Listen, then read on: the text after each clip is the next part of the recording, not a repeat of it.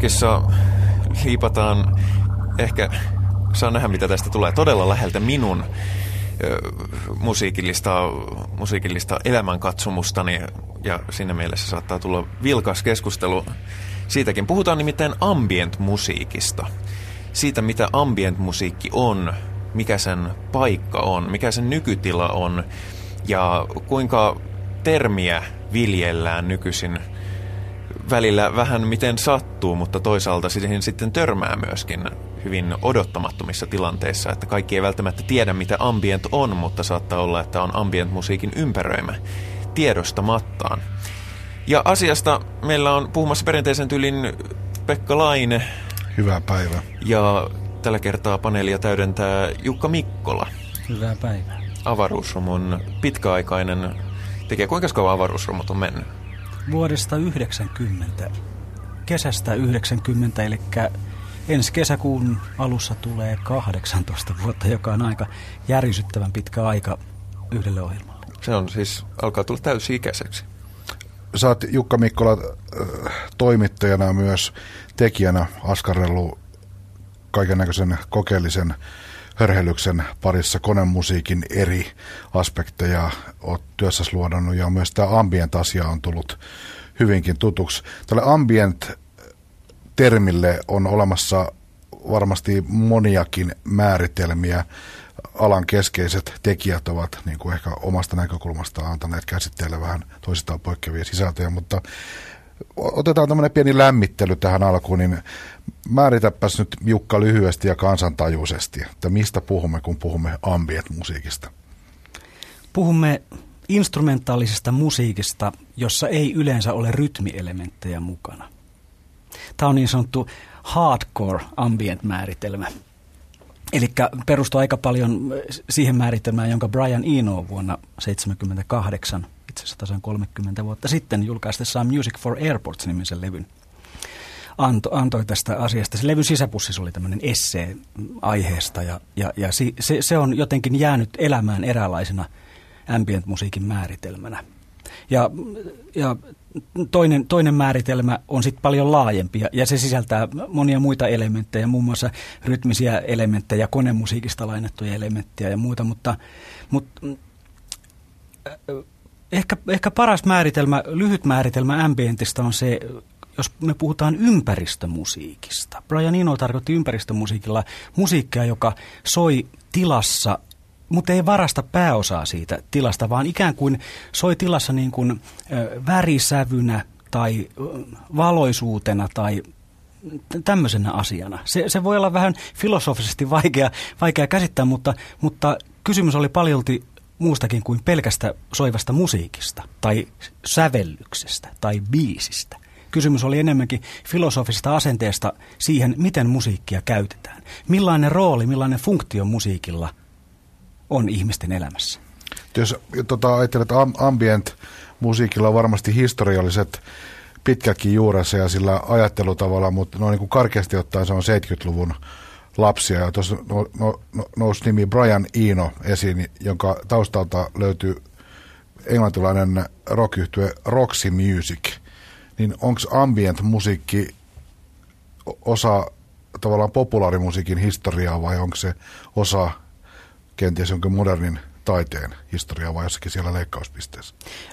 Mä näkisin sen olevan siellä leikkauspisteessä, mutta historiallista syystä johtuen ambient-musiikkia markkinoitiin rock-yleisölle johtuen siitä, että Siinä ensimmäisessä levyssä, jonka kannessa luki suurilla ystävällisillä kirjaimilla Ambient, eli Music for Airportsin kannessa luki näin niin johtuen siitä, että sen tekijä oli rock- ja pop-maailmasta tuttu hahmo, niin silloin se, se markkinointi myös kohdistettiin sille yleisölle, joka oli ostanut Roxy Musicin levyjä, Robert Frippin levyjä, yleensäkin kokeellista, kenties elektronista musiikkia. Ja, ja silloin se, se markkinointi kohdistettiin sinne, ja mä oon joskus leikitellyt ajatuksella, mitä olisi tapahtunut, jos, jos sen saman sävellyksen Music for Airportsin olisikin tehnyt joku...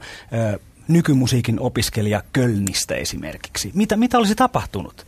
Ta, tai Amerikasta, jossa, jossa ehkä ei olisi tapahtunut mitään. Se olisi jäänyt täysin marginaaliseksi ilmiöksi. Te, joku Terry Railin hengenheimolainen olisi siellä tehnyt tämmöisen sävellyksen ei, ei ollut tapahtunut tätä. Eli siinä, siinä kävi vähän sillä tavalla hassusti, että, että ambientista tehtiin popmusiikkia ja rockmusiikkia, vaikka se ei sitä koskaan pyrkinyt olemaan.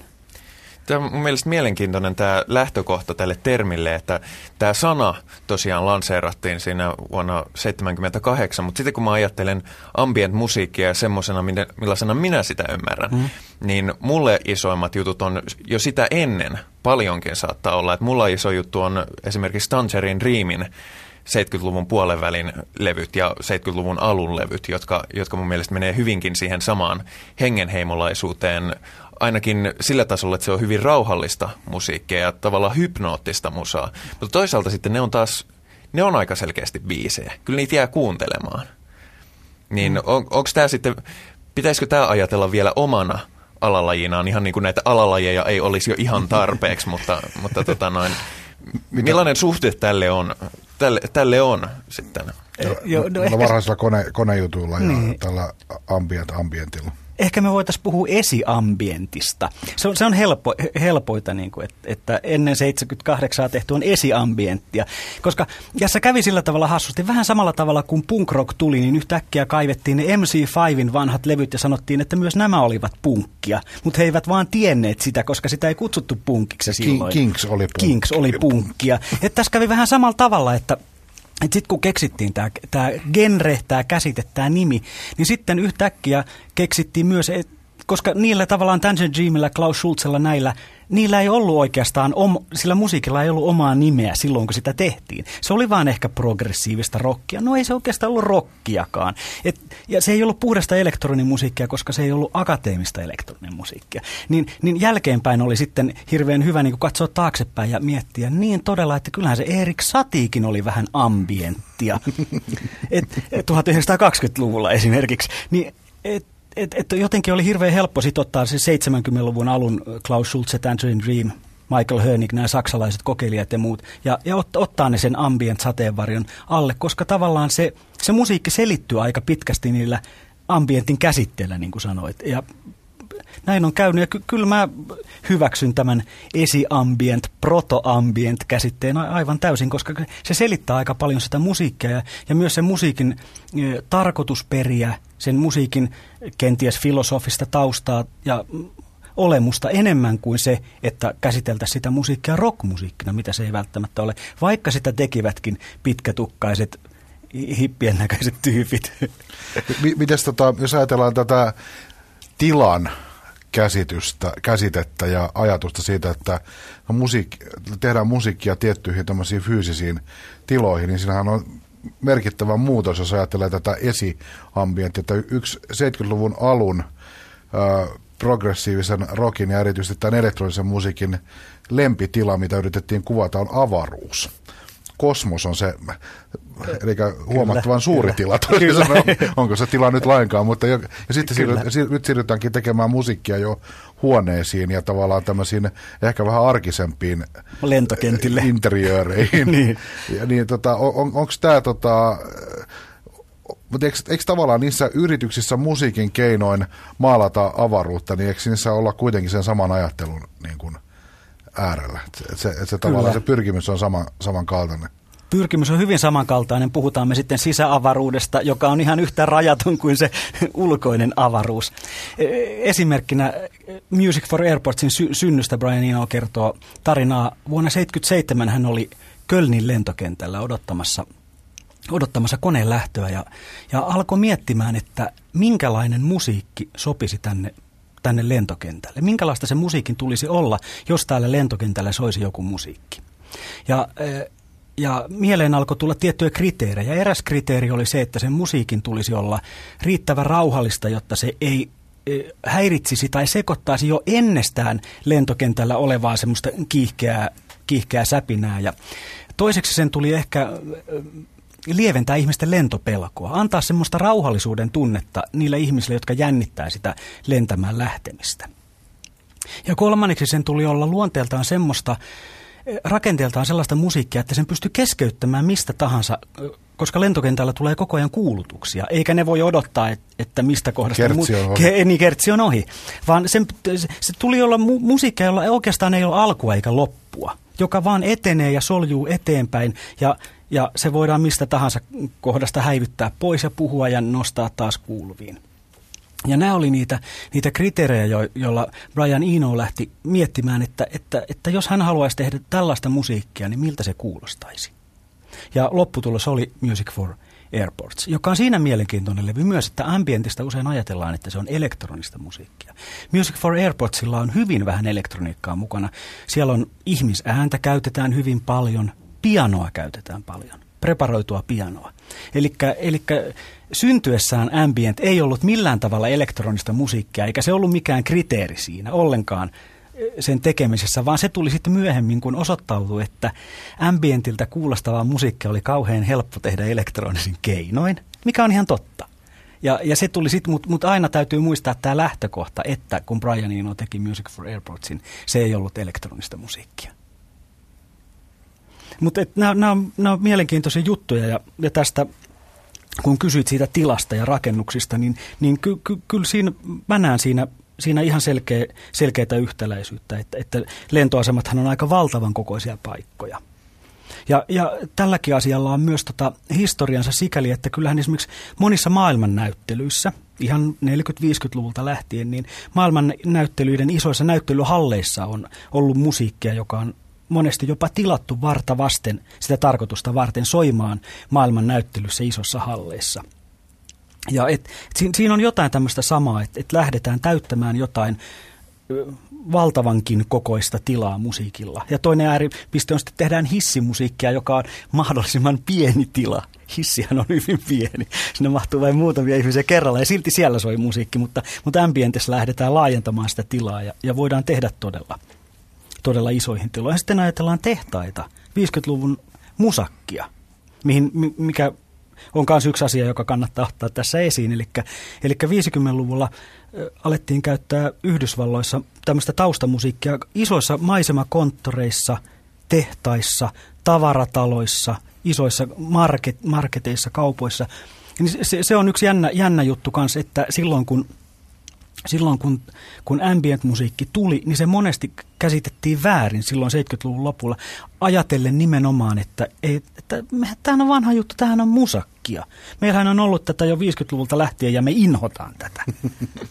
Eli se, eli, eli se oli myös yksi tämmöinen väärinkäsitys, jota, jota Brian Eno joutui melkein nyrkkeä pöytään lyöden korjailemaan siitä lähtien, että kysymys ei ole musakista, että tässä on erilainen filosofinen lähtökohta, vaikka vaikka jonkun mielestä se lopputulos kuulostaa aivan samalta, mutta se ei, oike, se, se ei oikeasti kuulosta edes samalta. On, onko siinä, mutta onko siinä kuitenkin, mulla tulee mieleen, että siinä on yksi, yksi yhdistävä linkki. Sä sanoit, että Brian Enon keskeinen yksi sellainen ennakko tavallaan tavoite ja tehtävä sillä musiikilla on esimerkiksi lentopelon vähentäminen, kyllä, joka kyllä. on tämmöinen niin kuin, tavallaan, voisiko sanoa musiikilla tällaista alitajusta vaikuttamista. Niin, ja tämmöistä funktionaalista. Funk, funktionaalista, jolla pyritään joo. tiettyyn tavalla psykologiseen efektiin samalla tavalla kuin vaikkapa ravintolan taustamusiikilla pyritään epähuomioissa, että ihmiset lusikois nopeammin tai hitaammin riippuen, että millaista ravintola-atmosfääriä halutaan luoda tai ostoskeskuksessa on tiet, tietty moodi.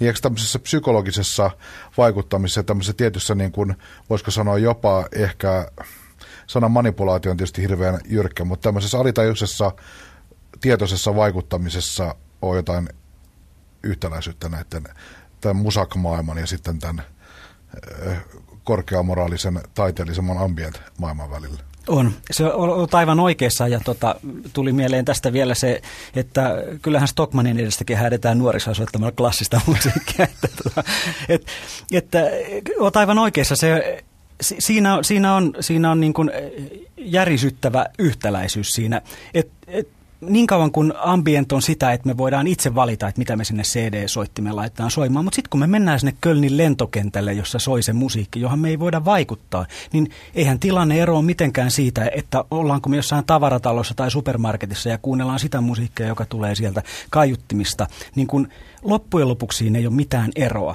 noin tekniseltä kannalta, mutta sitten me voidaan ajatella, että siellä on niin kuin mm, säveltäjien intentioissa, se musiikin tekijän intentioissa voi olla, voi olla niin kuin niin kuin eroja sikäli, että tota Brian Eno esimerkiksi tiesi säveltävänsä musiikkia käytettäväksi jossain, sitä käytetään oikeasti Kanadassa jossain lentokentällä sitä musiikkia. Eli hän lähtökohtaisesti tiesi, että tämä on musiikkia, jonka hän säveltää tiettyyn tarkoitukseen kuulumaan lentokentällä siellä oleville ihmisille. Ja toisaalta sitten taas, jos me kuunnellaan jotain iskelmäpoppia tuolla marketissa kärryä työntäessämme, niin sen iskelmäpopin tekijät eivät ole missään vaiheessa ajatelleet, että he tekevät musiikkia tämmöiseen tarkoitukseen. Tässä on mun mielestä hyvin mielenkiintoinen tämä, niin kuin, että manipuloidaanko tilaa vai tavallaan tehdäänkö se osaksi sitä tilaa. Et esimerkiksi voisihan ajatella, että tämä, tämä äärimuoto ambientista on vaikka John Cagein 433, jossa ei ole mitään muuta kuin se tila. Mitä tapahtuu siinä tilassa on se biisi. Ja jotkut on sanonut, että, että kun kuuntelee, että joku ajaa ruohonleikkuria ulkopuolella ja jotkut kuulee, että siellä menee vain jotain pörinää, mutta se kuulee siellä kaikenlaisia kadensseja ja crescendoja ja muita, kun se menee ja tosta ja liikkuu siinä, liikkuu siinä tilassa. Mutta sitten taas on toisaalta, täällä on myöskin se tietynlaisella ambient musalla on hirveän manipuloiva vaikutus, että mä muistan yhden, yhden mun mielestä erittäin vaikuttavan tarinan. Oli siinä, kun oli Steve Reichin Music for 18 Musicians, joka ei ole varsinaisesti ambient musa, mutta mun mielestä on hyvin pitkälle samaa maailmaa, että se on hyvin rauhoittava ja semmoinen tila. Ja oli tämmöinen liike, jossa, jossa se oli musiikkiliike. Ja sieltä kontrolloitiin koko ostoskeskuksen tätä musajärjestelmää, ja ne saa itse valita, että mitä ne pistää soimaan. Ja yleensä siellä oli just jotain mutsakkia, että jotain mukavaa. Ja sitten ne katsoi, että onpa oudon näköinen levy, että mitäköhän, tästä, mitäköhän tämä on, ja ne pistää sen sinne PA-han. Ja yhtäkkiä koko, koko paikka pysähtyy, hiljenee, vaikka ihmiset ei välttämättä diggaile just semmosesta, niin eikö tämä toisaalta ole, eikö tämä ole niinku samaan aikaan, kun se on sen tilan kunnioittamista ja sinne tekemistä, niin saman, saman, samaan aikaan se on sen täydellistä manipulointia sillä, että se on niin kuin, ollaankin, että hei, että mitäs tämä onkin. Ky- joo, joo, joo. Steve Reichista vielä tuli mieleen, että tämä on pakko kertoa tämä tarina. Mä, mä soitin radiossa kerran suorassa lähetyksessä Steve Reichia ja, ja sen biisin nimi oli Drumming. Ja tota, monet ehkä tietää, minkälainen biisi mahtava se on. Mahtava biisi. Mahtava biisi kaiken kaikkiaan, mutta siinä sama asia toistuu aika monta kertaa. Ihan mikroskooppisin pieni variaatioin. Ja tota, sitä oli mennyt joku melkein kymmenen minuuttia sitä biisiä, niin tota, studiossa rupesi puhelin vilkkumaan ja mä vastasin puhelimeen, niin sieltä soitti avustava kuulija ja sanoi, että ootko huomannut, että sulla on juttunut levy paikalle? no joo. Tähän, tähän on mun mielestä tämä toisto on hirveän iso, iso osa ambient-musaa. Mä en tiedä, mä en tiedä miten se, se ei, se ei tainnut olla Brian Enolla alun perin mielessä, mutta mun mielestä niin kuin ambient-musan definitiivinen laite tietyllä tapaa mm. on sekvensseri. Kyllä, kyllä no siinä mielessä oli mielessä, että, että kyllähän Music for Airportsin ö, eräänä perusrakenne-elementtinä oli nauhalenkit, jotka toistuivat, toistuivat aina samanlaisina – ei edes pieni variaatio, vaan koska ne oli nauhalenkkejä, ne toistivat aina sitä samaa nauhalla olevaa pätkää. Mutta niitä oli niin paljon, että, tota, että ne, ne alkoi muodostaa niin kuin keskinään niin kuin uudenlaisia kombinaatioita kaiken aikaa. Mutta tietyllä tavalla kyllä se toisto oli siellä jo ihan niin kuin lähtökohdissaan läsnä tämä tämä niin ö, tietyn minimaalisen materiaalin toistaminen ja sen käyttäminen, niin tavallaan ylikäyttäminen jopa – että kyllä se, siinä oli tämmöinen, niin kuin, että mahdollisimman vähästä saadaan mahdollisimman paljon. Kyllä se oli niin kuin jo siellä lähtökohdissa mukana. Ja tämä, mitä puhuit tästä hetki sitten tästä tilan manipuloinnista ja vaikuttamisesta, niin kyllä, ja tämä tavaratalo-esimerkki oli todella hauska, niin mä oon kyllä sitä mieltä, että, että sitä voi käyttää niin kuin molemmin tavoin. Et kyllä, mä oon ihan varma, että sitä käytetään myös aivan tietoisesti tietyllä, tie, tietyissä paikoissa – käytetään tietyllä, tietyllä tavalla värittynyttä musiikkia luomaan tietynlaista tunnelmaa. Kyllähän se, niin kuin, varsinkin musakyhtiöhän tiesi tämän aivan tarkkaan, minkälaista musiikkia pitää soittaa toimistossa keskipäivällä, minkälaista musiikkia pitää soittaa kello 16 minkälaista musiikkia pitää soittaa aamulla kahdeksalta. Ja, ja ihan sama koskee nykyisiä, nykyisiä tota, esimerkiksi tavarataloja ja muita paikkoja, joissa soitetaan niin sanottua te- teollista taustamusiikkia, niin kyllä se on aika, aika tarkkaan mietitty, mietitty se, että mikä on sen musiikin psykologinen vaikutus. Milloin pitää olla rytmikästä, tämmöistä reipastuttavaa musiikkia, milloin pitää olla rauhoittavaa musiikkia ja muuta. Ja ky- kyllä sillä pystytään vaikuttamaan todella paljon. Ja se on sitten eri asia, tehdäänkö se tietoisesti, julkisesti vai tehdäänkö se ikään kuin, niin kuin Pekka sanoi, vähän niin kuin sa- salaa tai niin kuin piilovaikuttamalla. No, meillä tässä Pop Talk-ohjelmassa oli vieraana Vellu Maurola, DJ Slow, joka, joka tekee tota, paitsi omaa musiikkia myös paljon, paljon erilaisia tilaustöitä, jotka on usein luonteeltaan tämmöistä aika ambient luonteista tavalla, että rakennetaan tavallaan niin kuin äänillä ja musiikilla sisustamista voisi sanoa tietysti mielessä Joo. ravintolatiloihin tai julkisiin tiloihin, niin kyllä se, hän kertoo, että yksi aivan perusasia on esimerkiksi kun ravintoloihin, joka on nyt semmoista oikein äh, peruspokaa sen bisneksen alueella, niin Kyllä. lähdetään esimerkiksi siitä, että kuinka kauan halutaan, että asiakkaat murkinoi siellä ravintolassa. Että onko se semmoinen slow food vai fast food tyyppinen lähestymistapa tähän ruokailuun. Että juodaanko siellä viiniä vai pitäisikö mahdollisimman nopeasti saada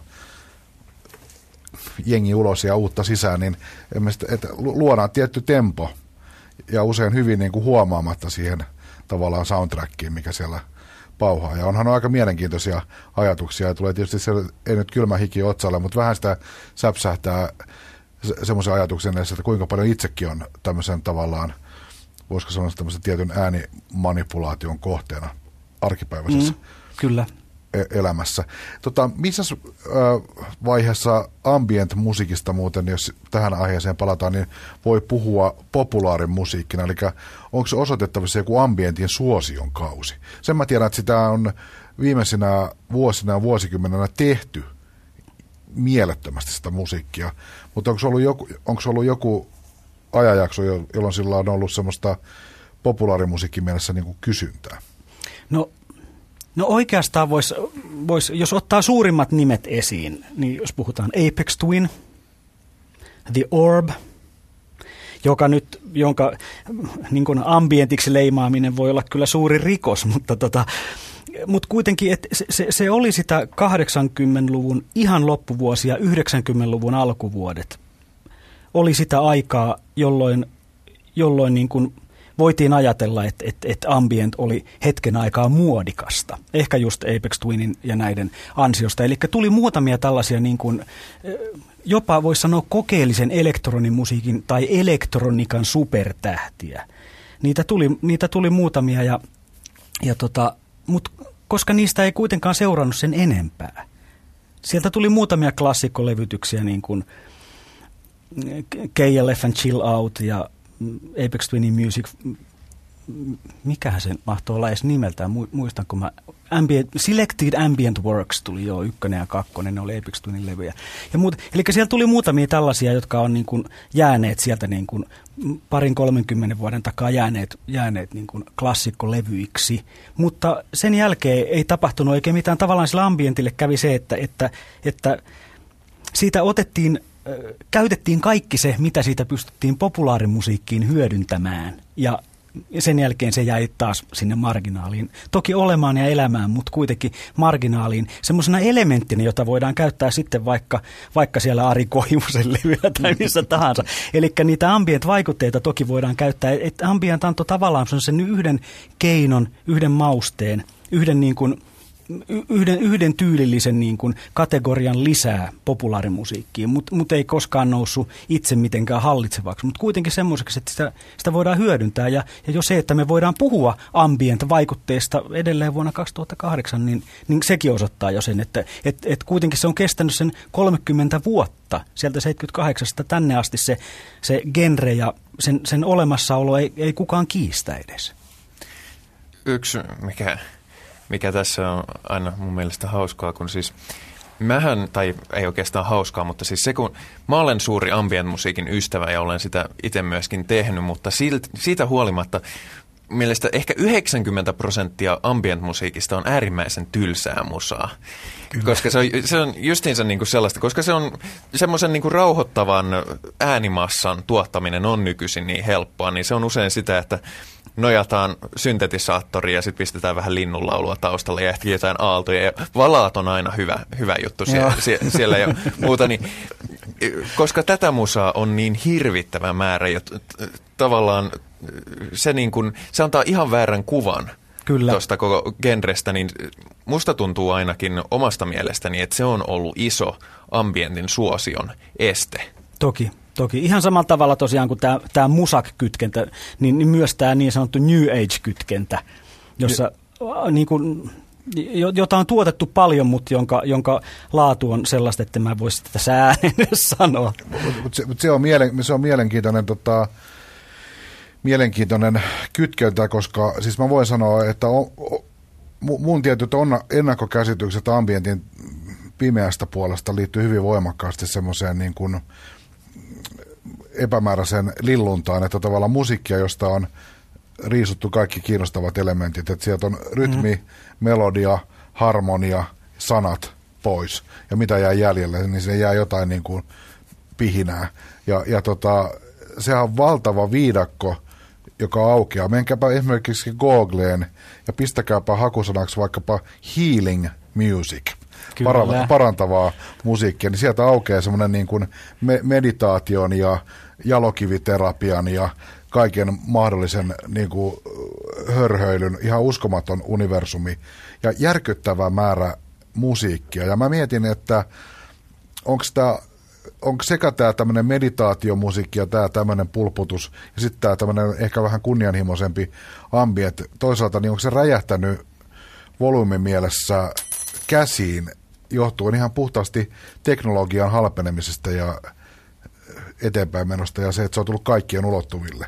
Siis, eikö Ambient on kuitenkin tämmöinen makuuhuone säveltäjien lu, lu, luvattu temmelyskenttä? On, ja se johtuu ihan siitä, että 90-luvun puolivälistä lähtien joka pojan on ollut mahdollista sillä pöytäkoneellaan ja sen jälkeen läppärillä tehdä musiikkia äärimmäisen hel- helposti, halvasti ja, ja niin kuin ihan lainausmerkeissä oikealta ambientilta kuulostavaa musiikkia. Tai, tai oike, oikealta teknolta tai miltä tahansa elektroniselta kuulostavaa musiikkia. Se on, se, se on niin helppoa ja se on, tehnyt, se on myös tehnyt tämän tavallaan tämän inflaation, tämän ryöstöviljelyn.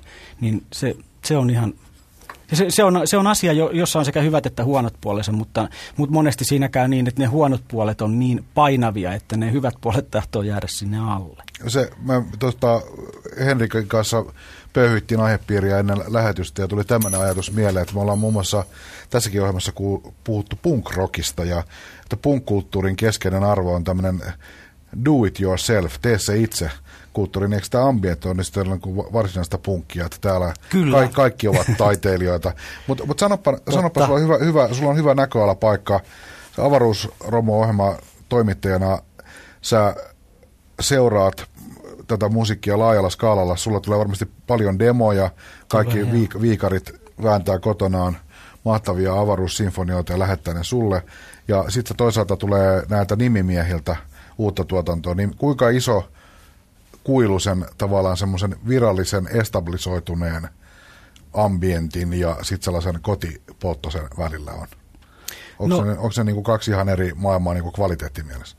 Ei, ei yllä, yllättäen ei. Eli tota, mä oon joskus leikitellyt ajatukselle, että mä voisin sieltä omista demoistani niin kuin melkein kuukausittain poimia jonkun, joka ikään kuin voitaisiin paketoida mihin tahansa tämmöiseen ylikaupalliseen, ylikansalliseen niin kuin markkinointiin tonne, mutta, mutta en ehkä, en ehkä ihan kuukausittain, se oli vähän optimistinen arvio peräisin 90-luvun loppuvuosilta, mutta et, kyllä 2000-luku on näyttänyt sen, että, tota, että se tämä DIY-homma, do it yourself, on, on vähenemään päin, tai ainakin se, että, että jos ihmiset tekee sitä, niin, niin ne laittaa sen sitten suoraan nettiin. Ja se menee helpommin sitä kautta, että, että tota, sanotaan pikemminkin niin, että, että niistä mulle lähetetystä demoista mä en enää saisi niin, niin hyvää, en löytäisi enää niin hyvää materiaalia, mutta netistä mä löytäisin. Net, netistä voisi melkein tota, kuukausittain poimia jotain, jotain ambienttia, jota ei ole julkaistu koskaan levyllä ja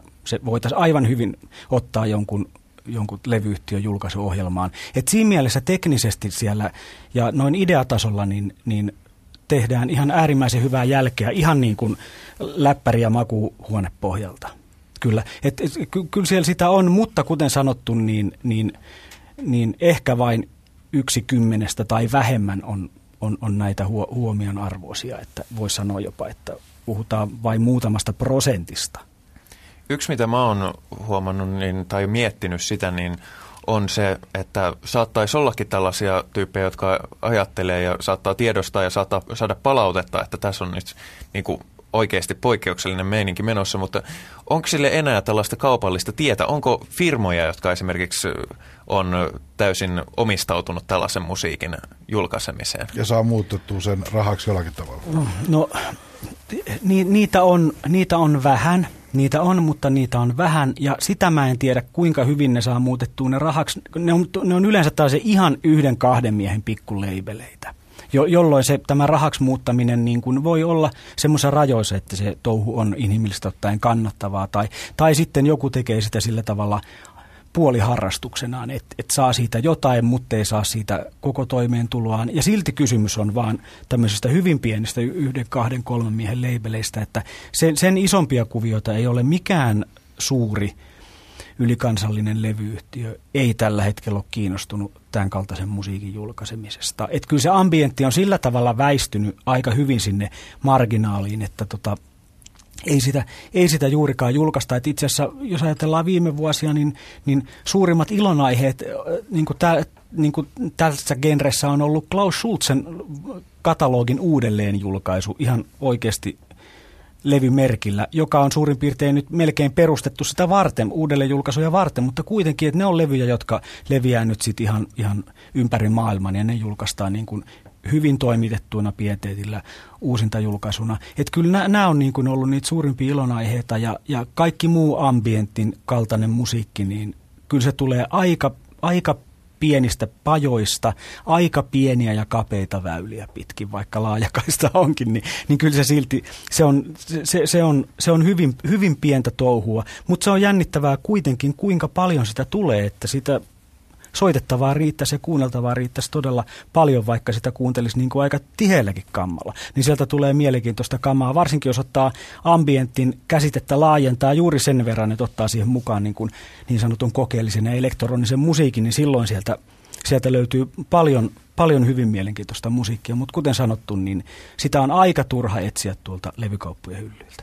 Toi, mua kiinnosti tuossa, kun sä sanoit, että sä löydät netistä useinkin tällaisia, kun sä toimitat avaruusromo-ohjelmaa, niin, niin perinteinen kuviohan on se, että sinä istut norsulluu tornissasi ja odotat, että vaivaiset musiikin tekijät lähettävät sinulle demon ja sitten ehkä armollisesti soitat sen joskus. joskus. Teet sä, kos, käännät sä sitä koskaan silleen, että jos sä löydät netistä jonkun, niin kuin, joka sä ajattelet, että tämä on ihan mahtavaa, niin otat sä yhteyttä sinne päin ja sanot, että saako tätä soittaa? Joo, joo, joo, on. Mä oon tehnyt sitä jo ihan olosuhteiden pakosta 90-luvun puolivälistä lähtien oikeastaan silloin, kun Englannissa alkoi tulla ensimmäisiä näitä retro retroilmiöitä. Eli 90-luvun puolivälin jälkeen alkoi ilmestyä bändejä, jotka teki 70-luvun puoliväliltä kuulostavaa musiikkia, saksalaista Berliinin koulukunnan musiikkia, mutta ne tuli vain Briteistä ja ne oli nuoria kundeja. Niin, niin kyllä heti kun tämmöinen ilmiö tuli esiin, niin mä aloin olla yhteydessä sinne päin ja otin yhteyttä kaikkia. Esittelin itseni ja kerroin, mistä on kysymys. Että mulla olisi tämmöinen kuvio ja mä oon kuullut, että teillä on tämmöistä musaa ja tämmöisiä julkaisuja, että mua hirveästi kiinnostaisi. Ja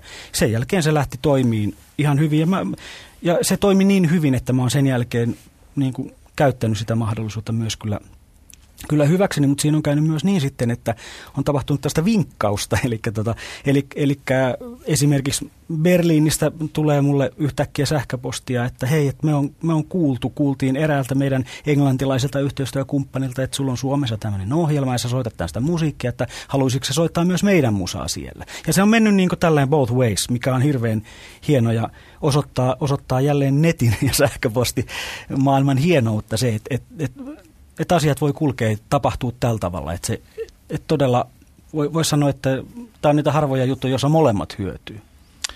Tuosta tuli mieleen tuosta esimerkistä, että onko tällaisella musiikilla yleensä ikään kuin maantieteellisiä juuria?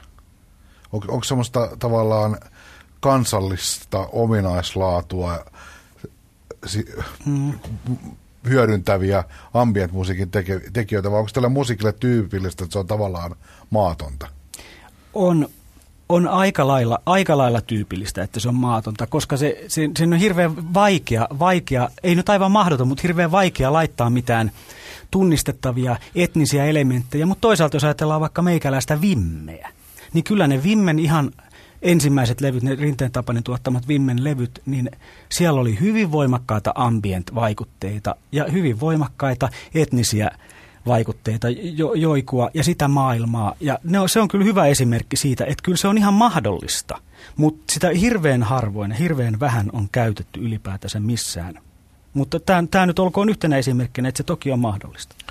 Tuossa puhuit sitä, että ambient on tietyllä tavalla lipsahtanut, tai lipsahtanut ja lipsahtanut, mutta asettunut aika semmoiseen marginaalisen omaan alakulttuuriroolinsa, mutta kyllä mun mielestä se ambientin tietyt tehokeinot niin jatkuvasti nostaa päätään siis populaarimusiikissa. Ja yksi maa, joka on mun mielestä puoliambientin supervalta on Islanti. Monet niin kuin mm, islantilaiset mm, tämmöiset niin kuin kansainväliset tähdet, ihan Björkistä alkaen Sigur Rossit, Mummit ja monet, monet tällaiset nimet, jotka tuo, joita tuolla palvotaan ja kumarataan englantilaisissa ja amerikkalaisissa rockmedioissa, jotka myy aika mojovasti levyjäkin ympäri maailmaa, niin usein nämä islantilaiset bändit tavallaan käyttää ambientin keinoja kuvatakseen, luodakseen sen tietyn my- myyttinen ja stereotyyppinen pohjoisen tuntu. Kyllä. Mä tiedän, ehkä, ehkä se on sitten se tavalla, tai, tai, tai, miten kuvata jonkinlaista maisemaa islantilaista maisemaa. Ma, niin, niin, niin semmoinen tietty avaru, avaruuden tuntu, niin siinähän on tavallaan usein semmoisia ambient-keinoja, eli tavallaan musiikin melodisuus äh, häivytetään osaksi semmoista maisemaa ja myös lyrikan rooli poistetaan joko kokonaan tai sitten tavallaan abstraktoidaan vaan osaksi sellaista yleistä äänimaisemaa, että – kyllä silläkin pystyy tienaamaan niillä ambient-keinoilla. Kyllä, kyllä, kyllä pystyy. tekemään poppia. Kyllä, pystyy tekemään ihan kaupallista menestyvää musiikkia. Tai ajatellaan vaikka Daniel Lanuata, joka on Brian Enoon yhteistyökumppani ollut myös, niin tota, ky- kyllä hän, hän on pystynyt hyödyntämään hyvin paljon tätä ambient-henkistä musiikkia siinä omassa tuotannossaan. Ja, ja toisaalta sitten taas, jos Björkistä vielä puhutaan, niin Björkhän on suuri Pansonikin ihailija – ja Pansonicista taas monesti sanotaan, että kuinka pohjoiselta se kuulostaakaan. Osittain kyllä. No, miten sitten sanokaa, te olette ambient-musiikin äh, tota, harrastajia ja varmasti nautitte siitä, siitä myös sen puhtaassa olotilassa, niin mitä mieltä te olette tämmöisestä ikään kuin sen kaupallisesta hyödyntämistä, missä Daniel Lanois käyttää vaikkapa U2 tuottaessaan näitä ajatuksia – ja tekee, teke, mutta tekee niistä alistaa ne tämmöiselle poppimeiningille. Henrik, onko se oikein?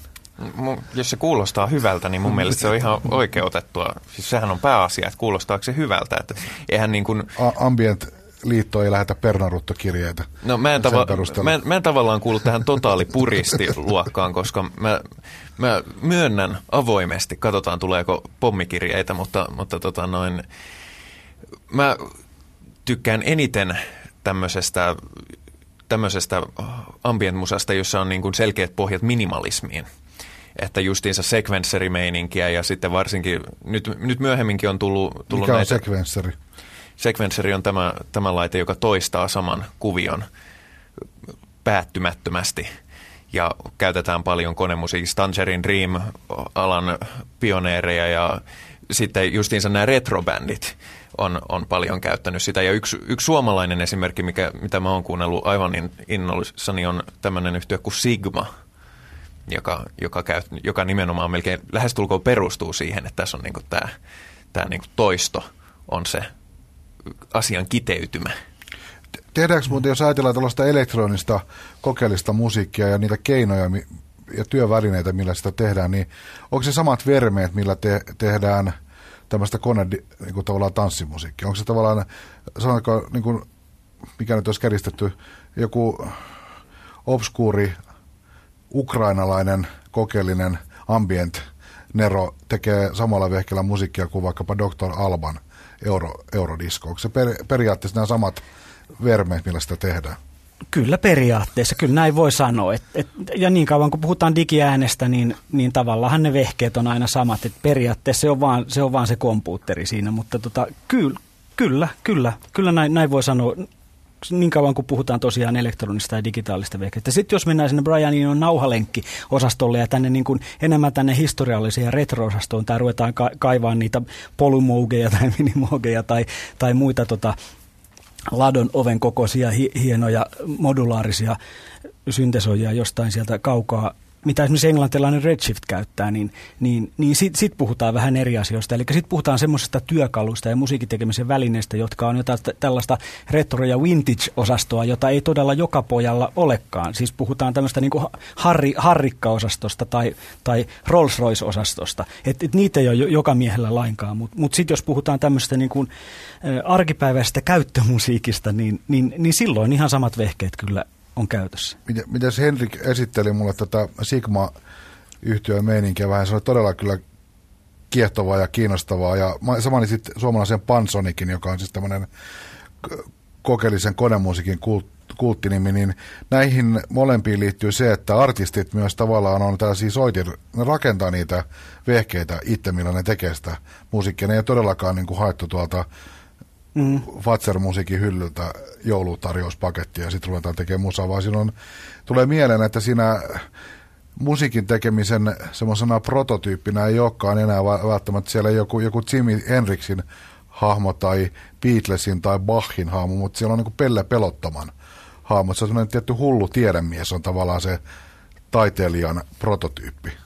No, joo, olet oikeassa. Kyllä esimerkiksi Richard Jamesia, eli Ape Twinia ajatellaan, tai vaikka Alex Pattersonia Orbista, niin kyllähän nekin on semmoisia niin pöhköpäitä. Et, et kyllä, siihen, kyllä siihen liittyy tämmöinen tietty, tai, tai saattaa liittyä tämmöinen jopa niin kuin ha, ha, hauska, hauska ja humaani tämmöinen tosiaan pe, pellepeloton osasto, että, tai, tai Verde, eli Mika Rintalaa, joka on rakentanut itse kaikki nämä nämä koneensa suurin piirtein. Ja kuten myös Sigman pojat, niillä on itse rakennettu sekvensseri nimeltä Seku. Ja et, et, et, et, siinä on tämmöistä tiettyä elektroniikkaharrastusta, mikä, mikä niin kuin on puhjennut uudelleen kukkaa ja joka tuntuu vielä niin kuin hienommalta 2000-luvulla, kun sitä oikeasti sitä ikään kuin ei tarvitsisi tehdä, koska kaikki on mukamassa valmiina ja saatavilla. Mutta tota, todellisuudessa niin esimerkiksi mellotronien käyttöhän on entistä enemmän vaan lisääntynyt ja glorifioitunut, koska se on se on mekaaninen laite, jota, jota, jota, niin kuin, jota voidaan ihan oikeasti korjata ruuveja vääntämällä ei, eikä ohjelmoimalla. Et, et kyllähän tämmöinen, niin kuin, se on tullut tavallaan sen retron myötä takaisin tämmöinen tämmöinen niin kuin eh, käsivälitteisyys. Ja esimerkiksi Jean-Michel Jarre, joka nyt julkaisi uuden version Oxygenista, on aina jaksanut puhua siitä, kuinka, kuinka niin kuin nämä varhaiset monofoniset äh, syntesoijat on hänen mielestään Stradivariukseen verrattavia instrumentteja. Niin kuin, että eivät ne ole koneita, ne ovat soittimia. Ja se on niin kuin se, se hieno ajatus, että tämä on tullut esiin kyllä Eikö vaan, Henrik? Joo, ja mä muistan, että monet, monet tällaiset, jotka ruuvaa nimenomaan näitä analogikoneita, ja niin ne oikein glorifioi sitä, että mä löysin tässä tosi hienon soundin. En mä saa tätä enää koskaan uudestaan, se on nyt tässä. Mm. Ja se on parempi ottaa talteen, koska sitten kun mä vedän nämä piuhat tästä pois, niin ei sitä ole enää missä. Niin, sitä ei saa muistiin. niin. Siis to, to, toi vä, vä, väkisikin tulee mieleen, että tuommoisessa tietyn tyyppisessä musiikin teossa, että teknologia nähdään semmoisena se on niin kuin takkatulen lämpö, tämmöinen humaani äh, ja erittäin lämmin elementti, eikä semmoinen kylmä, jos ajattelee mitä on koneisiin ja tekniikkaan liittyvä yleinen tavallaan stereotyyppinen mm-hmm. käsitys, että se on hohtavan kylmä teräksen väri, mutta näissä on pikemminkin semmoinen niin kuin, oi niitä aikoja, tietty nostalginen suhtautuminen tekniikkaan. On, on, aivan ehdottomasti. Ihminen palaa juurilleen, kun se menee koneiden pariin. Kyllä, kyllä ja, ja tosiaan nimenomaan si, siihen esidigitaaliseen aikaan, jolloin niin kuin, niin kuin koneet oli sillä tavalla koneita todella, että, että sinne laitettiin niin kuin ras, rasvaa ja ruuveja kiristeltiin. Et, et, ja soittimet oli vielä, vielä hyvin pitkään. Kaikki, siis elektroniset soittimetkin oli sellaisia soittimia, jotka tota, joihin ihan oikeasti niitä piti ruuvata, ruuvata ja hioa ja rasvata. No, no Mikä just, tuntuu hassulta ajatukselta. No jos tota, ajatellaan, että on olemassa tota, halpaa jokaisen ulottuvilla oleva tämmöinen perustietokonepohjainen tekniikka. Joka poika voi vääntää ambienttia kotona ja hyvin tai vähemmän hyvin seurauksia. Sitten on olemassa tietty ehkä vähän tämmöinen ammattimaisemmin tai vakavemmin orientoitunut ryhmä, joka lähtee tällaisesta vanhan teknologian hyödyntämisestä. Niin tässä herää kyllä väkisinkin semmoinen vähän pirullinen ajatus, että mistä tavallaan sitten löytyy ne tulevaisuuteen tähtäävät niin kuin uudet ideat, koska no, jotenkin tuntuu, että noi, noi ei välttämättä niin kuin semmoinen joka miehen kompuutterimeininki ja sitten toisaalta, että ruvataan vanhoja vehkeitä loputtomiin, niin tuleeko siitä tavallaan kuinka lupaavat tulevaisuuden skenaariot tämän tyyppisen, vai tuleeko tästäkin samanlaista kuin Dixieland jatsista pikkuhiljaa, että se on niin kuin tavallaan ker- tiettyjen kertaustyylien jatkuvaa pyöritystä. Ehkä osaksi, o, sanotaan näin, että osasta musiikkia tulee sitä Dixielandia, mutta se selkeästi on nyt jo nähtävissä tiettyä, tiettyä tästä yhdistymistä, eli, eli on, on paljon muusikoita, jotka käyttävät sekä sitä vanhaa käsivälitteistä, vanhaa vintage-osastoa yhdessä aivan uusimman tietokoneteknologian kanssa. Ja niin kuin ehkä se löytyy tästä hybridistä se ratkaisu. Ja myös siitä, että, että koko ajan sillä digipuolella kehitellään ö, uusia, uusia keksintöjä. En mä tiedä vielä mitä ne on, mutta siis Samalla tavalla kuin ajatellaan, kuinka paljon uutta musiikkia yksi keksintö, vaikka sampleri synnytti. Tai sitten jos ajatellaan taaksepäin, niin Kela nauhuri. Mutta, mutta jos tullaan digiaikaan, niin, niin samplerin keksiminen hän synnytti niin kuin vuosikymmeniksi, voisi sanoa jopa niin kuin uutta musiikkia ja uusia elementtejä.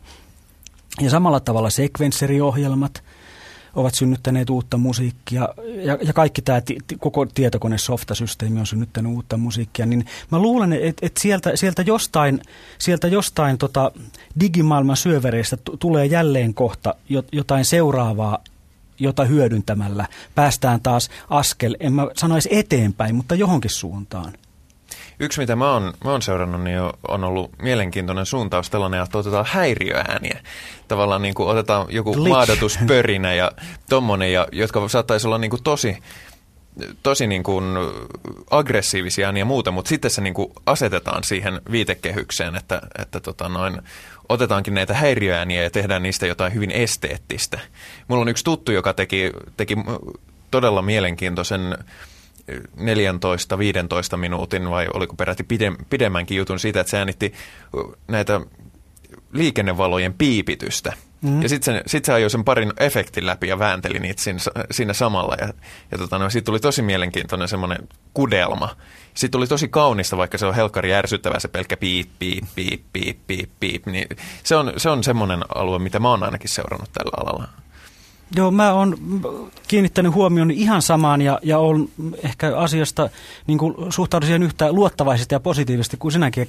Et, ja esimerkiksi Kiasmassa jokunen vuosi sitten Avantofestivaalin yhteydessä toteutettiin erittäin mielenkiintoinen teos, jonka äänilähteinä oli Kiasmateatterin ilmanvaihto- ja sähköjärjestelmän synnyttämät häiriöäänet. Ja niistä tehtiin musiikkia. Ja, tai tai avannossa jälleen kuulin tämmöisen matriisiprinttereillä tehdyn sinfonia, joka oli aivan uskomattoman kaunis. Ja matriisiprinterin äänihän sinänsä on yksi rumimpia ääniä, mitä ihmiskunta tuntee. Se on jopa rumempi ääni kuin sähköisen hammasharjan ääni. Niin tota, tämmöisiä, tämmöisiä ääriilmiöitä niin kuin mielikuvituksekkaasti käyttämällä on pystytty synnyttämään aika paljon jänniä juttuja. Eh, ehkä se on yksi semmoinen suunta, mihin lähdetään – just näiden, näiden häiriö- ja muiden tämmöisen niin kuin mikro, mikro- tai makrotason äänien. Kyllähän meillekin Petri Kuljun tausta on tehnyt revontulien äänistä musiikkia ja, ja sitten tämmöisiä pienistä bioilmiöistä, joita, siis äänistä, joita normaalisti ei kuulla, jotka saadaan vain tietokoneen avulla kuuluviin, niin hiljaisista äänistä. Niistä on tehty musiikkia ja siis tämä on nyt tätä ihan ekstreemiosastoa todella, jota niinku, josta normaali yleisö ei tiedä mitään. Mutta et siellä tapahtuu koko ajan hirveästi kaikkia jänniä asioita. Tai jotkut tosiaan hullut käy tuolla mikrofonin kanssa tuolla äänittävässä niitä, niitä tota liikennevalojen piippauksia. Et, et ky, kyllä koko ajan tapahtuu ja niin kuin su, suuntiin mennään, sanotaan näin. Se, se tota, voi jollakin tavalla suodattua nuo ajatukset aikojen saatossa ja yhtäkkiä ne ilmestyykin ihan tavallisen musiikin kuluttajien pöydällä jossakin hyvin pitkälle modifioidussa muodossa. Mä mm. mietin, jos tuolla tyyppisen musiikin tällainen ympäristömusiikki ambient-musiikki, niin yksi sen tulevaisuuden sellainen, voisiko sanoa takaaja, ehkä löytyy siitä kuitenkin sen musiikin perimmäisestä luonteesta. Mä mietin, tuli mieleen niin yksi, yksi tuttu muusikko, joka on ansioitunut enemmän tämmöisen juurimusiikin saralla, mutta jolla on myös tämmöinen ambient musiikki pahe. Kertoo, että hän löysi tämän ambient musiikin sitä kautta, että hän soitti ja tuotti levyjä niin paljon, että hänelle tuli tietty yliannostus musiikista, mikä tietenkään ei ole normaali kansalaisen ongelma. Mm. Mutta mut joka tapauksessa niin hän huomasi, että tämmöinen ambient-tyyppinen musiikki, josta on ikään kuin poistettu kaikki ylimääräinen informaatio, Eli juuri ne asiat, mitä normaalisti musiikista etsii, ne tavallaan sellaiset räikeänä loistavat majakat, kuten hyvät sanat ja tarttuvat melodiat, niin Hyvät ne on, soolot. Ne on semmoinen tavallaan keidas, johon voi mennä lepäämään ja asettumaan sellaiseen äärimmäisen miellyttävään niin kuin auraali äänitilaan. Täällä kuitenkaan kaupungissa, jos elää, niin ei täällä ole mitään koskensolinaa missään, eikä lintujen, la, lintujen laulujenkin kanssa. Se on ehkä pulujen kujerrusta ja lokkien rääkymistä, mutta ei mitään sen kauniimpaa ole tarjolla. Et, et se on tavallaan se urbaanin, tuommoinen musiikki voi toimia urbaanin ihmisen semmoisena keitaana, joka, joka on sitten tota, ehkä lähestyy sitä healing music ja meditaatioajatusta, mutta kuitenkin, että siinä on oikeasti sellainen äärimmäisen niin positiivinen käyttötarkoitus, jota välttämättä ei niin kuin – että normaali musiikki voi sisältää liika, joihinkin tilanteeseen liikaa informaatiota. Ja myös mulle itselläni esimerkiksi klassinen musiikki on sellaista, että mä inhoon sitä taustamusiikkina. Mitä jotkut, mä tiedän, että jotkut kuuntelevat, tykkää, että pane hiljaa soimaan jonkun. Mm. Niin musta se on erittäin häiritsevää, koska siinä tapahtuu niin paljon asioita. Ja, ja tämmöinen ambient-musiikki kyllä toimii sellaisena, niin kuin voi toimia hyvin miellyttävänä arjen – äänimattona. Ja se ei tee sitä mitenkään vähän arvosta. Mm, kyllä. Ja t- tää on... Vaikka mä koko ajan niin, naputan niin. sormia tai hyräile sen mukana, koska ei ole mitään mitä naputtaa tai hyräillä. Mutta se on kuitenkin musta hyvää musaa, jos se tekee sen arkisen kokemuksen elämisestä miellettäväksi. Kyllä, ja tässä, tässä, tässä olit niin sanotusti asian ytimessä, koska, koska tämä on just se, mistä esimerkiksi Brian Eno puhui silloin, kun hän joutui puolustelemaan, että miksi hän teki, teki tämmöistä musiikkia, koska sitä pidettiin aluksi vitsinä. Ja hän joutui melko, melko samanlaisin käsitteen kuin mitä äsken sanoit, niin puolustelemaan sitä, että mikä on tällaisen musiikin syvin olemus ja sen funktio ja sen merkitys ja sen tarkoitus. Ja se, se on just tämä. Ja, ja hän, hän vielä korosti sitä, että, että hän teki myös sen muistuttaakseen, että musiikissa on olemassa muitakin muotoja kuin kolme minuuttia ja 30 sekuntia kestävä eh, kappale, joka menee neljä neljäsosassa. Eli, eli myös tavallaan se ihmisten musiikillisen eh, sietokyvyn ja y- y- ymmärtämiskyvyn laajentaminen positiivisella tavalla, niin se oli myös eräs hänen tarkoituksistaan ja siinä kyllä oli just tämä sama, mitä äsken sanoit. Mä vedän pari jo käytyä aihetta ja menen sitä kautta uuteen aiheeseen. Täytyy kertoa mun mielestä yksi hauskimpia, hauskimpia ambient-musiikkiin liittyvä anekdootteja oli tämä, kun Tangerin Dreamin Edgar Froeselta kysyttiin, että mistä te, miten te päätätte, mitä kamoja te otatte rundille mukaan, niin se sanoi, että me heitetään kaikki kamat studion toisen kerroksen ikkunasta ulos, ja ne, jotka vielä toimii, niin ne me otetaan mukaan. ja tavallaan tässä mennään siihen taas teknologiaan, mutta sitten varsinkin mikä, mikä, mikä oli tämmöisessä etenkin esiambient meiningissä, niin kun puhuttiin tästä lokalisoitumisesta, niin se Saksahan oli valtava ponnistuslauta justiinsa tällaisille. Kyllä, kyllä sodan jälkeinen Saksa niin.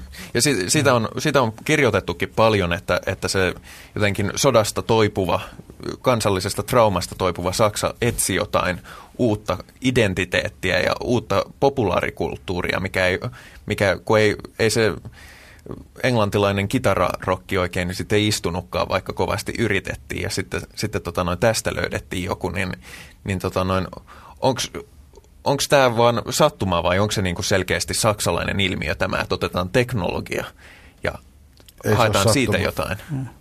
Ei, ei välttämättä, mutta mut kyllä tietyt historialliset olosuhteet niin selittää sitä. Esimerkiksi se, että kyllähän ääninauhuri keksittiin Saksassa. Siis, kel, kelanauhuri, tai, tai oikeastaan vielä tarkemmin sanoen kelanauha. Ja, ja ö, Kraftwerkin Ralf Hütter, kun mä tapasin hänet, niin hän, hän puhui siitä di, käsitteellä Die Vaterlose Gesellschaft, eli isätön yhteiskunta, joka on erään saksalaisen yhteiskuntatieteilijän sodan jälkeen kirjoittama kirja, jossa puidaan näitä asioita. Ja hän sanoi, että, että, että se kirja kertoo hyvin paljon myös siitä, minkälaista taidetta, minkälaista musiikkia ja minkälaisia uusia asioita Saksassa taiteilijat lähtivät etsimään sodan jälkeen. Ja, ja se, se selittää paljon sitä. Ja siinä mielessä kyllä, niin kuin mitä Henrik puhut, niin kyllä ollaan niin kuin ihan... Ky- kyllä, se, ky- kyllä se Saksa oli tietyllä tavalla erityinen, erikoinen paikka, mutta kuten Pekka sanoi, ei ollut ainoa. Niin, mä myös kyllä on sitä mieltä, että se ei ole sattuma, että Saksa tuotti niin valtavan tavallaan kasvualustan tällä, tällaisella musiikilla, mistä tänään on puhuttu. Että yksi tekijähän siinä ilman muuta on ollut myös se, että Amerikka, jos ajattelee amerikkalaista populaaria rockmusiikkia, niin ne juuret on niin syvät, että ne tavallaan ei jätä tilaa millekään muulle. Et jos, sulla on, kan, jos sulla on country ja rhythm blues muusikon juuret, niin sä teet, ne on tavallaan niin vahva kasvu, kasvualusta, mm. että ne riittää, mutta näillä sakuilla oli kuitenkin se, että niillä oli myös se, nekin dikkas Beatlesista siinä, missä kuka tahansa. Ja Pink Floydista. Kaikista näistä, mutta niillä, oli, niillä ei ollut tavallaan, niillä oli aika ohuet juuret mm. tehdä sitä musiikkia. Ja totta kai sitä tehtiin valtavan paljon, ihan tavallista perusjuustoa Saksassa, sitä tehtiin todella paljon. Mutta se ei ole kovin kummasta yleensäkään. Mutta niillä oli aika paljon sit sellaista, sellaista tota, ehkä tästä juurettomuudesta johtuen, että ne lähesty populaarimusiikkia ö, tavallaan ulkopuolisesta – näkökulmasta. Toisaalta tämmöisellä insinööriasenteella, teknologia edellä ja toisaalta sitten tällaisesta, voisiko sanoa yleistaide. Että, oli niin kuin tavallaan, että se oli osa kuvataiteiden, kirjallisuuden, elokuvan ja kaiken tämän yleisen hämmennyksen kenttää. Ja ne tavallaan toimi ilman pelisääntöjä, juurettomina, isättöminä mm-hmm. musiikillisessa mielessä. Niin sen takia se on niin omaperäistä. Ja se, mikä mun mielestä siinä on kaikista sykähdyttävintä tämän meidänkin aiheen kannalta, koska tässä ambient-musiikissa ja tämmöisessä on mun mielestä jonkinnäköinen lupaus tai ainakin väite sisäänrakennettuna, että se on tulevaisuuteen musiikkia. Se on futuristista musiikkia. Mm-hmm. Se ei ole niin kuin jotain vanhaa ja homeista. Niin niissä sakuissa on oikeasti toteutuu semmoinen ikuisesti modernin lupaus. Siellä on paljon musiikkia, joka on, se kuulostaa aina siltä, vaikka se olisi vuodelta 71, kun sä paat sen soimaan, niin se kuulostaa aina siltä, että maailma ei ole vieläkään täysin valmis, että tämä on niin tulevaisuuden musiikkia. Kyllä. Ja, ja, ja toi, mikä, toi, mikä täytyy sanoa tästä saksalaisista ja futuristisuudesta ja liittyen varsinkin Kraftwerkkiin, ja mun mielestä tuossa sun anekdootissa oli hämmentävintä se, että Ralf Hütter puhuu. en minä tiennyt, että tämmöinen on mahdollista. Vokoderin läpi. mutta siis, siis tämä, että mun mielestä Kraftwerkissa, ja Kraftwerkhan on näitä yhtyeitä, jotka on nimenomaan pelaa sillä, että ne on saksalaisia. Sitten taas Tangerine Dream nimenomaan on tehnyt tällaisen globaalin kulttuurin, ja nyt sitten nykyisemmin joku Sigur Ros pelaa sillä islantilaisella mystiikalla vielä enemmän, mutta, mutta Tämä on mielenkiintoista, että mä unohdin, mistä mä olen puhumassa. Tätä mun pointti, pointti Lähdit siis liikkeelle oli, Kraftwerkista. Niin. Lähdin liikkeelle Kraftwerkista.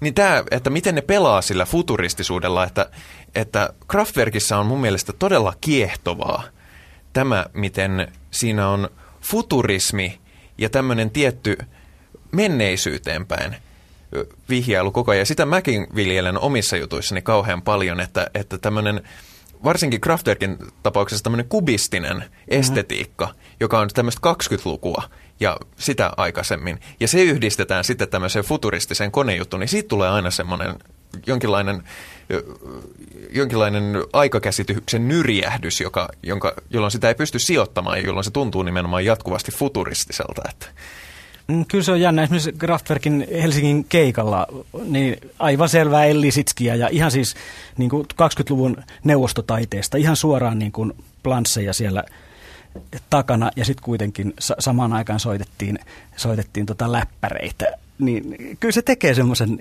ihmeellisen vaikutelman. Että se, että siinä se osoittaa vaan sen, että, että osataan käyttää taiteen elementtejä ja vaikutuskeinoja hirveän hyvin. Ja mä, mä, minäkin olin kyseisellä keikalla ja mua varsinkin vaikutti se, kun ne aloitti The Man Machineillä ja siellä niinku se taustaprojisointi muodostui semmoisista neljöistä, erimuotoisista neljöistä, jotka ri, Kyllä, joo, joo. Ja mä, mä, mä ajattelin, kun mä katsoin sitä, että tää on niinku, tässä on niinku kaikki. Ei, tämä on niinku, mieli, pää räjähtää, että, että tota noin, ei, ei näin makea juttu voi olla. Kyllä joo, se, se oli aivan, Kone, aivan silkkaa konstruktivismia niin taide, taidehistoriallisessa mielessä. Ko, konemusiikin Elvis. no joo, nä, näin, näinkin, näinkin, voidaan, näinkin voidaan kiteyttää kyllä. La, lanteet ei heiluneet ihan yhtä paljon kyllä hytterillä, mutta, mutta ehkä oli vähän samanlaista elementtiä. Y- yksi asia vielä tähän lopuksi liittyen tähän... Tarvittiin tätä messiaanista ja tällaista täydellistä luonnetta tällä. Kyllä, joo, joo. Tällä oli siinä jotain samaa. saavuttaneet korkeimman tason, että tässä se nyt on. Vielä tähän musiikkilajin popularisointiin, mitä mä oon miettinyt aika, aika paljon, on, on tämä, että ambient-musiikki vaatii aikaa. Tuntuu, että mm, nykyisin totta. tämmöisessä populaarimusiikissa sille ei ole tilaa, että annetaan aikaa. Esimerkiksi kun mä kuuntelin näitä Tangerine Dreamin 70-luvun alun levytyksiä, mä olin kuunnellut ne levyt varmaan 20 kertaa läpi silleen niin kuin, ihan kiva, tätä kuuntelee mielikseen. Ja sitten yksi kerta, mä en tiedä edes mitä tapahtuu, mä kuuntelen ja mä oon niin kuin sille haavi auki, että ei jumaliste. Mä osasin sen ulkoa melkein sen levy jo ja silloin se vasta niin kuin kolahti. Tämmöiselle ei anneta enää tilaa. Kyllä, se, se on totta, että, että kun, kun kaikki pitää tapahtua lyhyemmin, nopeammin, kiihtyvässä tempossa, niin kyllä se, se, se karsii tietynlaisia taiteellisia elämyksiä. Ja haluan jälleen tähän loppuun ottaa Brian Enoon esimerkiksi, koska äh, hän on puhunut paljon näistä asioista. Brian Eno, sen, sen lisäksi, että hän tekee musiikkia, niin hän on myös tehnyt aika paljon installaatioita. Esimerkiksi Kiasmassahan meillä oli yksi installaatio tuossa 90-luvun loppuvuosina, taisi olla 99. Mutta hän on tehnyt paljon isompia ja haasteellisempia installaatioita muualle päin maailmaa. Ja, ja 80-luvun puolivälissä esimerkiksi mä näin Tukholmassa kulttuurhuusetissa aika hienon Five Crystals-niminen installaatio, videoinstallaatio – ja tota, tai valoinstallaatio, voisi sanoa pikemminkin näin. Hän, hän kertoi sit siinä, siinä että, tota, että, että samanlainen näyttely oli ollut, installaatio oli ollut Japanissa. Ja tota, se, Japanissa oli tapahtunut tällaisia kummallisia asioita, jotka ilmeisesti liittyy siihen kulttuuriin. Että siellä oli ihmisiä, jotka oli tulleet aamulla siihen näyttelytilaan. Ne samat ihmiset oli siellä vielä illalla. Ne oli siellä ja katsoivat koko ajan. Ja sitten kun, sit kun hän tulkin välityksellä kysyi, että että et mitä. Et, et, eikö teillä ole parempaa tekemistä? Niin, niin suurin piirtein eikö teillä ole parempaa tekemistä. Ne ihmiset tavallaan ne eivät käsittäneet sitä kysymystä ja, ja selostivat vaan, että he ovat siksi täällä, että kun tämä muuttuu koko ajan, että he ei ole nähneet tätä vielä loppuun asti sehän ei loppunut koskaan. Siis se, siellä, siellä tapahtui koko ajan. Se, ne, ne tuottivat koko ajan uusia kokonaisuuksia, tämä installaatio. Se ei ollut mikään sellainen, että se alkaa no, nollasta ja päättyy sataan ja sitten hyppää alkuun ja tapahtuu uudelleen samanlaisena, vaan se oli installaatio, joka koko ajan synnytti uutta musiikkia ja uusia valoja ja varjoja. Ja, ja se, se oli se, joka lumosi ne ihmiset ja myös sen paikan rau, rauhallinen tunne se, että sinne pystyy todella menemään ja uppoutumaan sinne ja ikään kuin sulkemaan itsensä johonkin uuteen, uuteen maailmaan, uuteen ympäristöön, uudenlaisten valojen ja äänien keskelle. Tota kuvausta, kun mä kuuntelen, niin tämän ambient-seikkailun loppuajatukseksi ainakin mulla kyllä tulee se, että ei tuommoinen tarve mihinkään katoa mä oon ihan samaa mm. mieltä Henrik sun kanssa, että mahdollisuuksia semmoiseen pitkäjänteiseen asioiden natusteluun on vähemmän ja vähemmän tässä niin kuin ärsykemyllerryksessä, mutta mä en usko, että tarve ja halu sellaiseen, kunhan sille vaan löytyy saumoja ja semmoisia toimivia paketointia tarjoamisen muotoja, niin ei se häviä mihinkään. Mä, en mä usko, että se semmoinen niin kuin halu uppoutua johonkin ja kadottaa esimerkiksi ajantaju Mm. Että nämä on perusinhimillisiä tota, tarpeita ja ominaisuuksia. Jotkut saa sen taiteesta, jotkut saa sen siitä, että ne menee metsään kävelemään tai, tai tuijottaa kesämökin laiturilla järven selkään, jossa ei tapahdu mitään.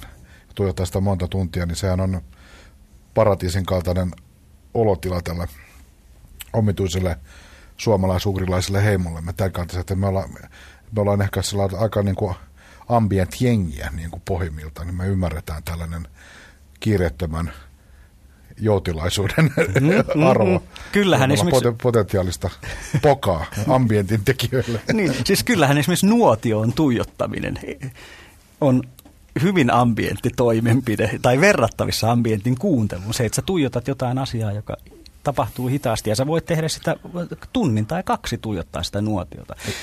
Siinä on ääni mukana. Niin. Siinä on, niin. siinä on ääni vielä Se on kokonaistaideteos. Niin, ja mä sain yh, jo 90 kaukana. Onko se sun biisi mukaan?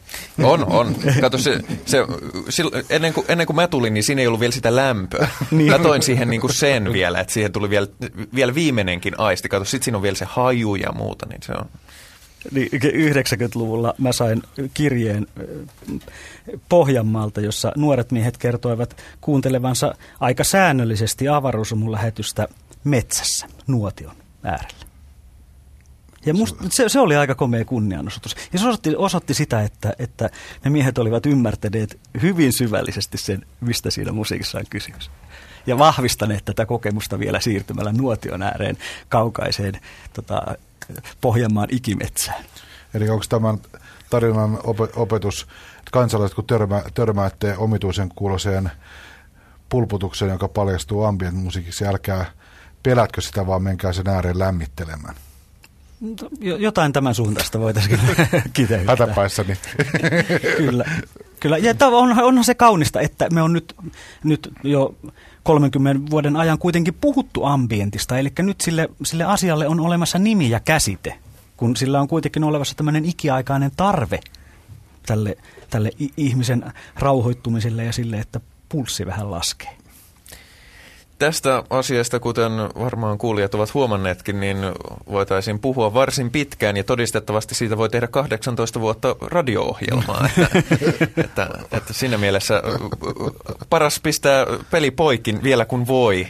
Ja, mutta keskusteluhan jatkuu ja te voitte siihen osallistua helpoiten sekä meidän internetsivuillamme blogit.yle.fi kautta pop-talk ja sinne voi jättää kommenttia ja sitten on sähköpostikin arena.podcast at yle.fi ja sieltä nettisivuilta myöskin, jos kuuntelette tämän radiosta, niin sieltä kuulee myöskin sen kokonaisen podcast-version, joka ei ole vain osa tätä varsinaista keskustelua.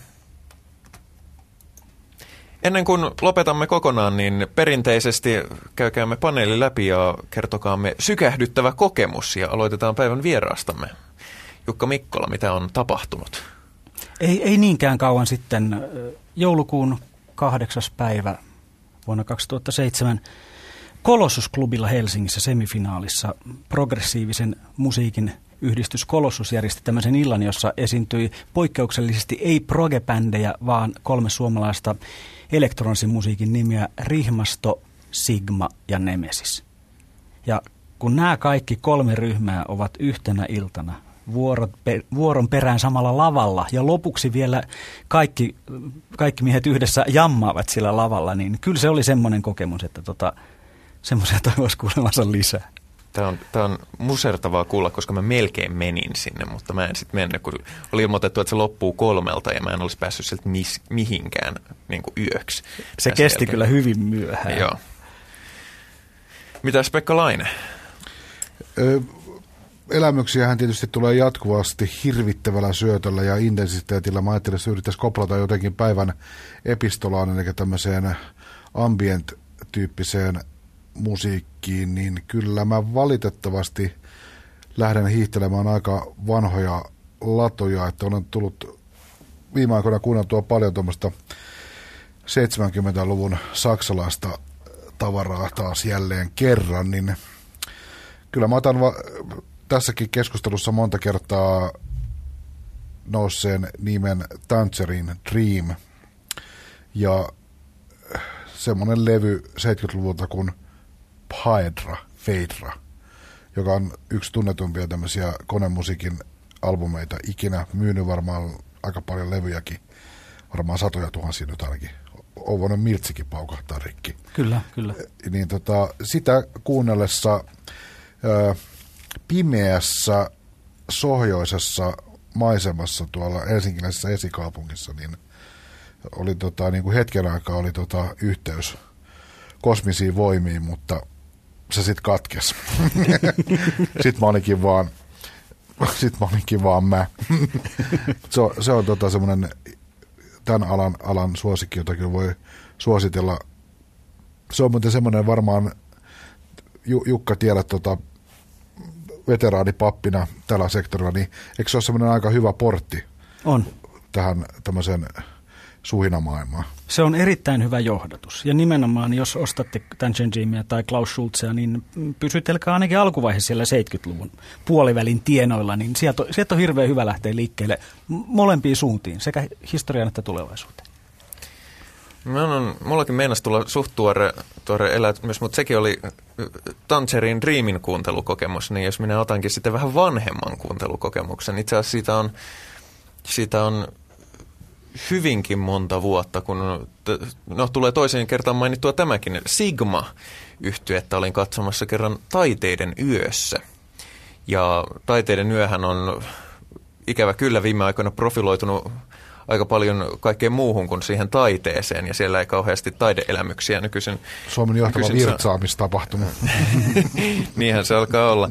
Mutta, mutta se oli erillään semmoisessa puu miksi, miksiköhän sitä sanoisi? Se on semmoinen vähän niin kuin kotilon muotoinen paikka, jossa oli japanilainen puutarha sitten siinä, kivipuutarha siinä, ja ne oli sinne pistänyt kaikki niin kuin kamansa pystyyn, ja ne soitti kolme tuntia siellä, ja muut ihmiset varsin häveliästi meni, jäi sinne tilan sivuille, missä oli penkkejä istuskelemaan, niin mä, mä, mä päätin, että jumaliste, että minä aion ottaa tästä kaiken irti, vaikka näytänkin varmaan aika, aika höyrypäiseltä, niin mä menin siihen täsmälleen tilan keskelle istumaan, ja mä istuin siinä hievahtamatta sen kolme tuntia. Ja aina välillä tuli semmoinen, että tässä on tosiaan yhteys johonkin, niin kuin, ja en tiedä, oliko yhteys äärimmäisiin kosmisiin voimiin vai oliko yhteys äärimmäisiin pään sisäisiin voimiin vai molempiin yhtä aikaan. Niin, mutta siinä, se, oli, se oli kyllä semmoinen, mikä on jäänyt mieleen hienona kokemuksena. Mun on pakko kommentoida tätä. Mä eilen luin kohtapuolin ilmestyvää Suomi-Remu-sanakirjaa. Sä olit istuva härkä remukielellä, eli se on suomennettuna henkilö, joka antaa ulospäin äärimmäisen tyyneyden vaikutelman. Okei. Okay. Olin sitten sellainen. Tällä kertaa lopetamme tähän. Istuvina herkinä oli Pekka Laine ja Jukka Mikkola. Kiitoksia paljon. Kiitoksia, oli mukavaa.